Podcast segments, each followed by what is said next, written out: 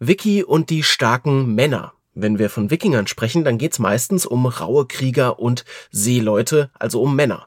Aber auch die Frauen hatten eine wichtige Rolle in der Wikingergesellschaft und das ist unser Thema heute im Spektrum Podcast.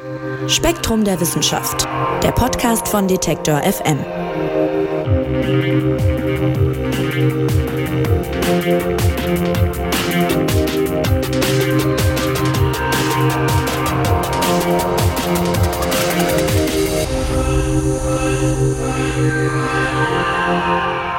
Ja, woran denkt ihr denn, wenn ich Wikinger sage? Wahrscheinlich auch an irgendwie große, raubeinige Typen, an Schiffe, Äxte, an Helme mit so Hörnern dran vielleicht noch. Und äh, die meisten von euch werden eben wie ich erstmal an Männer denken, vermute ich. Die Forschung zeigt aber, dass die Frauen in der Gesellschaft der Wikinger damals auch eine entscheidende Rolle gespielt haben. Wie und warum, das erklärt uns heute Karin Schlott von Spektrum der Wissenschaft. Hallo Karin. Hallo Marc. Ja, Karin, woran denkst du denn eigentlich, wenn du Wikinger hörst? ja, ehrlich gesagt, ein bisschen an das, was du gerade aufgezählt hast. Und mit solchen Vorstellungen aus der Populärkultur sind ja viele von uns auch aufgewachsen. Aber ich denke auch an eine archäologische Kultur aus äh, frühgeschichtlicher Zeit und daran, dass diese ja, sogenannten Wikinger exzellente Seefahrer waren, die durch gewaltsame Raubzüge, aber auch durch Handel recht reich wurden. Und ich denke daran, dass sie so weit ab von ihrer Heimat Kolonien und auch Handelsposten gegründet haben und sogar ja bis nach Neufundland, also bis nach Nordamerika gekommen sind. Und ich denke auch daran, dass das Menschen waren, deren Denken und deren Handeln in eine andere Welt eingebettet war als die unsrige, also wahrscheinlich in die Vorstellungen der nordischen Mythenwelt, der nordischen Götterwelt was ich denke, was auch wichtig ist, dass die allermeisten Menschen dieser Wikingerkultur wohl nicht Krieger waren oder Kriegerinnen, sondern sie waren Bauern, also beziehungsweise Bäuerinnen oder sie waren Handwerker und Handwerkerinnen. Also Menschen, die eben in dem, was man jetzt aus der Archäologie weiß, was man aus alten Texten weiß, da sind die nicht so sichtbar wie jetzt ihre Fürsten, wie ihre Helden, die Seefahrer und die Krieger. Also das alles kommt sozusagen in meinen Kopf bei dem Begriff Wikinger. Ja, dass uns äh, diese Krieger und Seeleute und diese Raubzüge so bekannt und, und präsent sind, das liegt ja auch irgendwie an Popkultur. Ne? Also es gibt unendlich viele Filme, es gibt Bücher, Serien über die Zeit der Wikinger, die zum Teil sehr erfolgreich sind. Du hast es gerade schon räumlich verortet, das dürfte relativ klar sein. Wir befinden uns also irgendwo in Skandinavien, ja. Vielleicht kannst du aber nochmal so einen zeitlichen Horizont schaffen. Wann waren die Wikinger denn eigentlich ein Thema. Ja, gerne. Also, wie du schon sagst, klar, räumlich, wir sind in Skandinavien, also da, wo heute ungefähr Norwegen, Schweden und Dänemark liegen. Und die Wikinger sind aber auch dafür ja echt bekannt, dass sie mit ihren Schiffen in andere Regionen aufgebrochen sind. Also müssen wir so ein bisschen über Skandinavien auch hinausdenken. Sie haben andere Regionen erkundet, haben Orte überfallen, eben zum Beispiel auf den britischen Inseln oder im damaligen Frankenreich. Sie sind auch in die westliche Mittelmeerregion gekommen. Dann sind sie nicht nur nach Westen und Süden, sondern sind auch nach Osten gefahren, bis nach Byzanz, was heute Konstantinopel ist bis in die Eurasische Steppe und sie hatten Kontakte mit der islamischen Welt. Dadurch haben sie natürlich auch Regionen durchquert, wo heute sich das Baltikum befindet oder das nordwestliche Russland und die Ukraine. Die Wikinger haben auch Kolonien gegründet, wie schon gesagt, etwa auf Island und Grönland, also in der Region des Nordatlantik. Und von da ging es dann auch äh, Richtung Neufundland. Also das nochmal nur für den räumlichen Horizont und eine Frage eben, wo befinden wir uns zeitlich? Diese Kultur der Wikinger, die gehört in den Zeitraum von ungefähr der Mitte des 8. Jahrhunderts nach Christus bis zum späten 11. Jahrhundert. Also da setzen Fachleute das Ganze an und es gibt so verschiedene ähm, Kennzeichen, an denen man das festmacht oder Entwicklungen. Also die ersten Raubzüge fallen sozusagen in diese Anfangszeit. Da sagen Fachleute, da fing es an mit dieser richtigen Wikingerkultur. Und das Ende macht man wiederum auch an verschiedenen Dingen fest. Eben diese Raubzüge hörten so langsam auf. Und aus diesen Gruppen von Wikingern in dem, was später Skandinavien ist, sind auch Königreiche geworden. Und zwar christliche Königreiche, also das, was eben Dänemark, Norwegen und Schweden dann wurde. Also das ist sozusagen die Eckpunkte, an denen man diese sogenannte Wikingerzeit einhängt. Aber dabei ist natürlich noch eine Sache wichtig. in der Geschichte und in der Archäologie gibt es nie so ganz scharfe Epochengrenzen. Also das heißt, nach dem 11. Jahrhundert spricht man jetzt nicht unbedingt mehr von Wikingen, aber freilich haben ja weiterhin Menschen da in Nordeuropa gelebt und auch auf Island und Grönland. Und heute wollen wir auch viel über diese Menschen reden, die in dieser Zeit nach der Wikingerkultur gelebt haben, die aber natürlich auch geprägt waren durch diese Kultur. Ja, und jetzt wurde zur Wikingerkultur logischerweise schon äh, viel geforscht und das Interessante daran ist aber, vor allem über die Lebensweise der Männer wissen wir bisher vieles. Und das schreibt er auch in Spektrum der Wissenschaft. Das gilt eigentlich nicht nur für die Wikingerzeit, das gilt auch für viele andere Dinge, die die Archäologie so erforscht. Und es hat einen erstaunlich einfachen Grund, warum wir so viel ja, über die Männer vor allem wissen. Welchen denn? Ja, das, das hängt von mehrerlei Dingen ab, aber es hängt vor allem davon ab, wer forscht. Und die Archäologie und die Geschichte auch mit all ihren zahlreichen Disziplinen, das waren eben lange Wissenschaften, die Männer geprägt haben. Und dann kommt hinzu, dass auch die Perspektive jetzt der Forscher und auch der Forscherinnen, die war wenig darauf gepolt, sich jetzt explizit mit Frauen zu beschäftigen. Und das liegt auch daran, dass es, glaube ich, kaum jemanden gibt, der sich mit einer vergangenen Zivilisation beschäftigen kann und dann völlig losgelöst ist von seiner eigenen Zeit. Und es hat Gutes wie Schlechtes. Und das Gute ist eben jetzt hinsichtlich der Forschung über Frauen aus vergangenen Kulturen. Dahingehend hat sich eben auch durch die Gender Studies viel geändert in den vergangenen Jahrzehnten. Deswegen haben sich auch die Perspektiven geändert, die Forscher und Forscherinnen einnehmen. Es gibt, wie gesagt, noch andere Gründe. Eins ist, dass das, was überliefert ist, das stammt vor allem aus der Lebenswelt der Männer. Also Andererseits ist es auch so, dass viele Funde lassen sich auch nicht immer klar einem Geschlecht zuweisen und es wird auch nicht immer gemacht. Aber ein Grund ist, dass Objekte, die aus Metall bestehen, aus Stein oder Keramik, die sind einfach besser erhalten als Sachen aus Textilien, aus Leder oder aus Holz. Und eben diese anorganischen Materialien waren oft halt auch ich nenne es jetzt mal so, männliche Dinge. Beziehungsweise wir heute, die modernen Menschen, haben diese Dinge als männlich interpretiert. Ja. Also da geht es jetzt um äh, Schwerter, so, solche Sachen, ja? Ja, genau, Schwerter, ähm, Lanzenspitzen, Streitwagenteile, ähm, allgemein Geräte und Werkzeuge. Aber weil wir oft auch sagen, oder Forschende sagen, ja, das sind Dinge, die müssen eher Männer verwendet haben. Und ein Grund ist auch noch, dass zum Beispiel wir ziehen ja Historiker und Archäologen viel aus Schriftquellen. Und dann muss man sich überlegen, wer hat diese Schriften äh, verfasst. Und im Altertum oder im Mittelalter waren eben diese allermeisten Schreiber Männer. Und die haben aus ihrer Sicht geschrieben oder die haben aus der Sicht ihrer Herrscher geschrieben, die wiederum auch meistens Männer waren. Also dadurch ergibt sich sozusagen eine bestimmte, über, sage ich jetzt mal, männliche Überlast in, in der äh, Überlieferung. Verstehe, okay. Dann äh, lass uns doch heute mal sozusagen den Blick ein bisschen verschieben und zwar auf die Frauen in der Wikingerzeit. Da gibt's ja jetzt, wenn ich mir so Serien, ich denke an Vikings zum Beispiel, ist eine Serie, die ich äh, gesehen habe auf Netflix.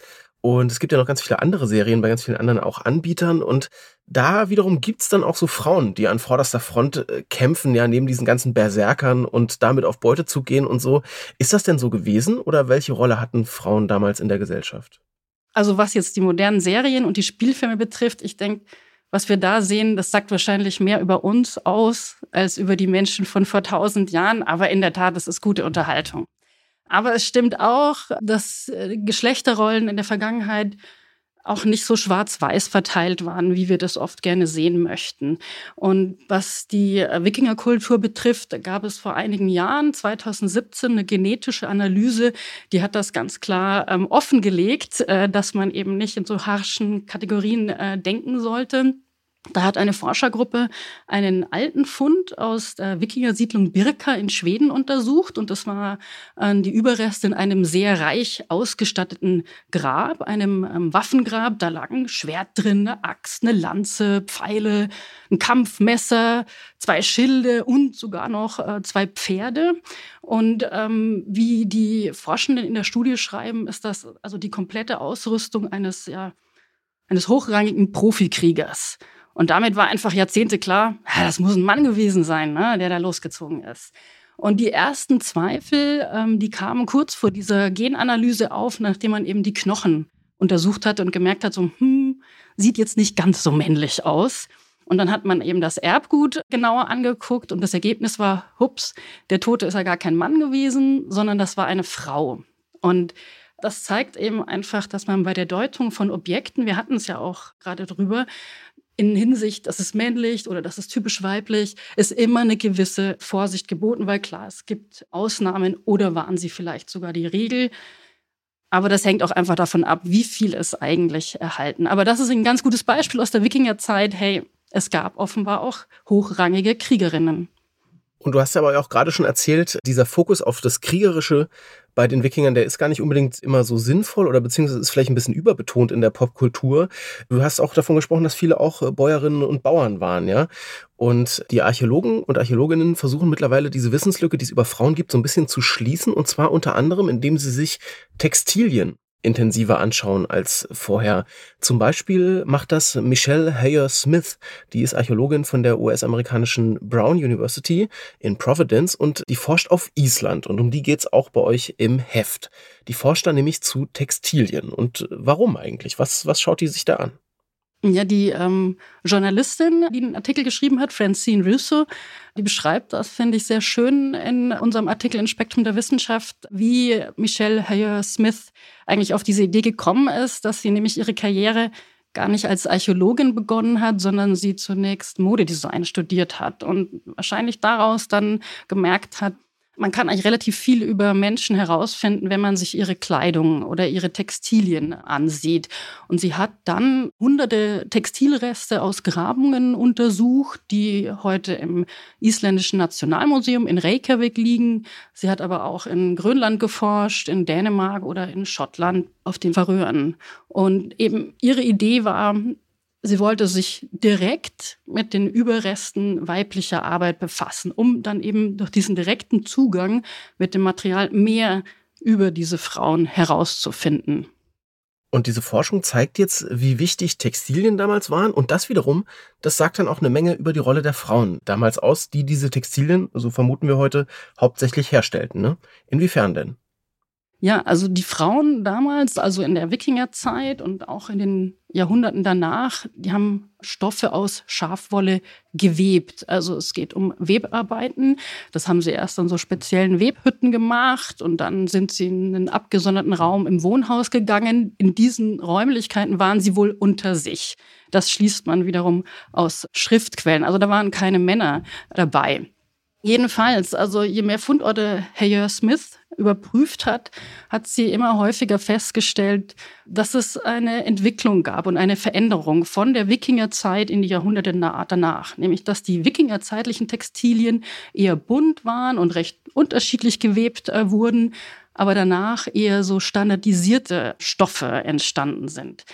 Was sie damit meint, ist, dass diese Frauen ab dem 11. und 12. Jahrhundert Stoffe mit einer sehr ähnlichen Fadenzahl gewebt haben. Ja, also sie haben das sozusagen alles auf einem Standard beruhen lassen und auch ein Detail, das was sie rausgefunden hat, dass sie begannen, dieses Webgarn, ja, also ich brauche ja irgendwie einen Faden, mit dem ich dann sozusagen anfangen kann zu weben und ähm, den hat man vorher immer in eine Richtung verdreht, ja, also beim Spinnen. Und danach hat man den in unterschiedliche Richtungen verdrillt und hat dann damit das Weben angefangen. Nun, lange Rede, kurzer Sinn. Herr Smith hat dann festgestellt, dass diese Art von Stoffen, die nach der Wikingerzeit gemacht worden sind, dementsprechend, was mit Schriftquellen überliefert ist und das man was mal nennt. Ich hoffe, ich habe das isländisch richtig ausgesprochen. Und dieser standardisierte Stoff zeigte sich auch, dass das ein Zahlungsmittel war. Also, dass es eine Art Währung war und dass diese Frauen offenbar diejenigen eben waren, die nicht nur gewebt haben, sondern damit auch ihr Geld verdienen konnten. Das ist eben die These von Hayer Smith. Frauen haben direkt Geld verdienen können ähm, für ihre Familien, für ihre Höfe mit diesen Stoffen. Okay, also saßen sozusagen eine Einnahmequelle direkt dran. Jetzt hast du gerade schon angesprochen, die Forschenden interessiert auch, wie genau die damals gewebt und genäht und so weiter haben, also wie die diese Fäden gemacht haben und so. Und es ist nicht nur was für Handarbeitsfans, sondern das ist wirklich auch historisch interessant. Inwiefern? Ja, gewebter Stoff ist nicht gleich gewebter Stoff, obgleich ich sagen muss, ich bin auch keine Webexpertin und keine Textilexpertin. Aber genau diese feinen Unterschiede, damit konnte Heyer Smith einige interessante Sachen rausfinden. Also wie nun ein fertiges Textil beschaffen ist, das hängt zum Beispiel davon ab, welche Art der Bindungen es gibt. Also wenn man sich mal so ein Weben vorstellt, wir haben das vielleicht alle in der Grundschule gemacht, da habe ich Fäden, die in die eine Richtung von oben nach unten gehen, ja, und dann habe ich so ein kleines Schiffchen und damit fahre ich zwischen den Fäden durch. Ja wie viele ich sozusagen, ob ich jetzt immer hoch, runter, hoch, runter gehe oder nur hoch, hoch und runter, runter, da entstehen verschiedene Bindungen und dann auch verschiedenes ähm, Gewebe. Es gibt aber noch diverse andere Faktoren, die eine Rolle spielen. Wie dick ist der Faden?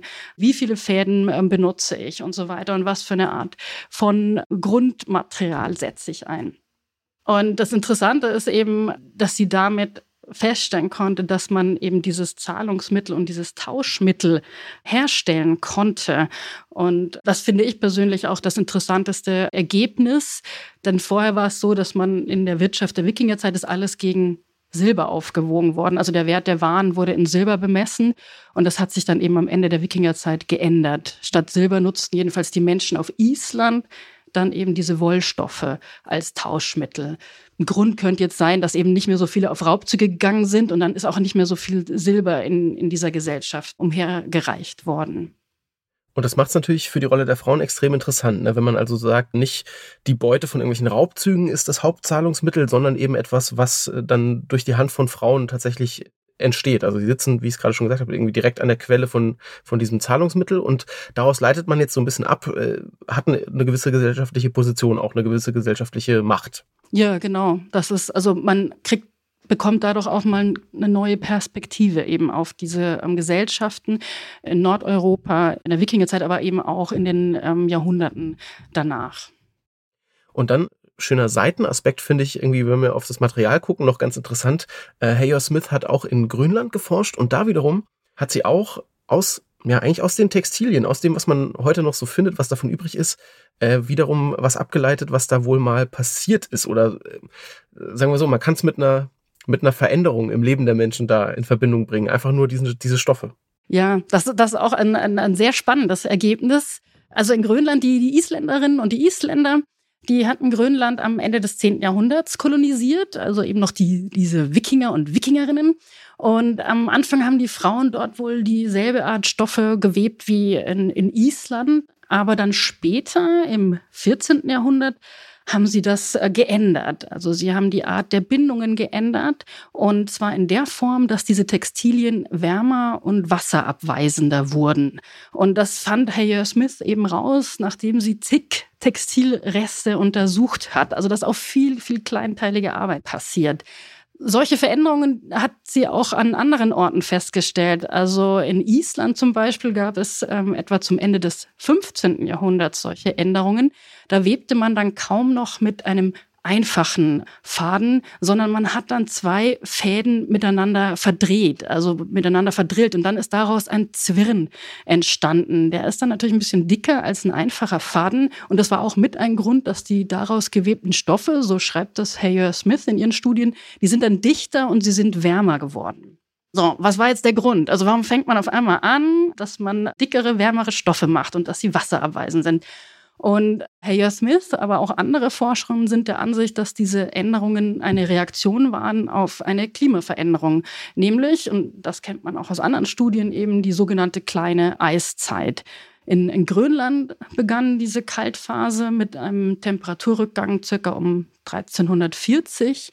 Das war jetzt zum Beispiel aber auch ein Grund, warum die Grönländer dann irgendwann die Kolonie Mitte des 15. Jahrhunderts aufgegeben haben, eben wegen dieser Klimaverschlechterung. Aber davor scheint man darauf reagiert zu haben und gesagt, wir brauchen dicke Klamotten, sonst wird es uns ja zu kalt. Voll spannend, dass man das an den, an den Textilien dann ablesen kann. Karin, lass uns zum Ende noch mal ein bisschen gucken. Du hast ja eigentlich eine Blütezeit der Wikingerinnen und Wikinger beschrieben. Die endet dann aber irgendwann, äh, nicht nur auf Island, sondern auch insgesamt. Wieso ging es dann irgendwann mit, mit dieser Kultur bergab, sage ich mal? Was ist passiert? Ja, es hat sich, sagen wir mal, geopolitisch was geändert in der Region, im Nordatlantik und in Nordeuropa, also Anfang des 17. Jahrhunderts. Eigentlich also lange nach dieser sogenannten Wikingerzeit kontrollierte Dänemark den Handel nach und von Island und die, also die Insel gehörte so ab 1380 zu Dänemark. Das hat natürlich auch äh, verändert, wie man diesen Wathmal, dieses Zahlungsmittel selber tauschen konnte oder selber äh, nutzen konnte. Das blieb zwar offenbar noch eine Zeit lang eine Währung, aber es hat dann allmählich diese Funktion verloren. Und dann war es auch so, dass sich technisch was verändert hat oder technologisch. Also und zwar hat man dann im Nordatlantik in dieser Region des Nordatlantiks neue Webstühle eingeführt. Und zwar aus England den Flachwebstuhl und an dem ließ sich einfach schneller arbeiten. Vorher war das so ein aufrechtstehendes Gerät.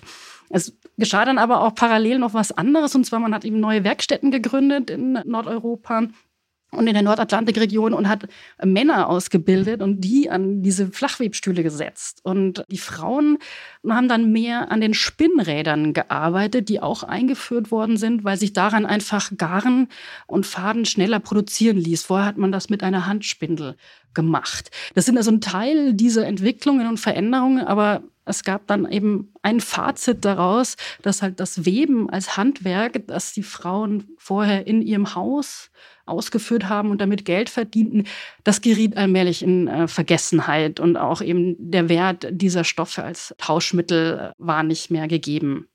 Und die Wikinger insgesamt, ich sage jetzt mal politisch äh, kriegerisch, die haben ihre Vormachtstellung dann auch in diesem Zeitraum irgendwann eingebüßt. Ja, die waren schon viele Jahrhunderte vorher nicht mehr dabei. Also dass sozusagen diese Wikingerkultur die endet eben mit Ende des 11. Jahrhunderts. Aber natürlich, wie ich vorhin meinte, da leben immer noch Menschen, die immer noch geprägt sind von der alten Kultur, von dem, wo sie leben. Also daher, es sind nur neue Umstände entstanden. Eben, dass die Region christianisiert wurde, dass große Königreiche entstanden sind. Das waren eben diese Veränderungen. Aber ja, diese Tradition des Webens, die hat sich gehalten, unabhängig dieser ähm, historischen oder politischen Entwicklungen. Ja, und die Veränderungen, die da passiert sind, das waren offenbar Dinge wie, hey, das, das Klima wird kalt oder das Klima verändert sich, es wird kälter, es müssen wir anders weben. Ja, es ist etwas losgelöst äh, davon, aber nichtsdestotrotz ebenso eine Entwicklung, die in der Geschichte passiert ist.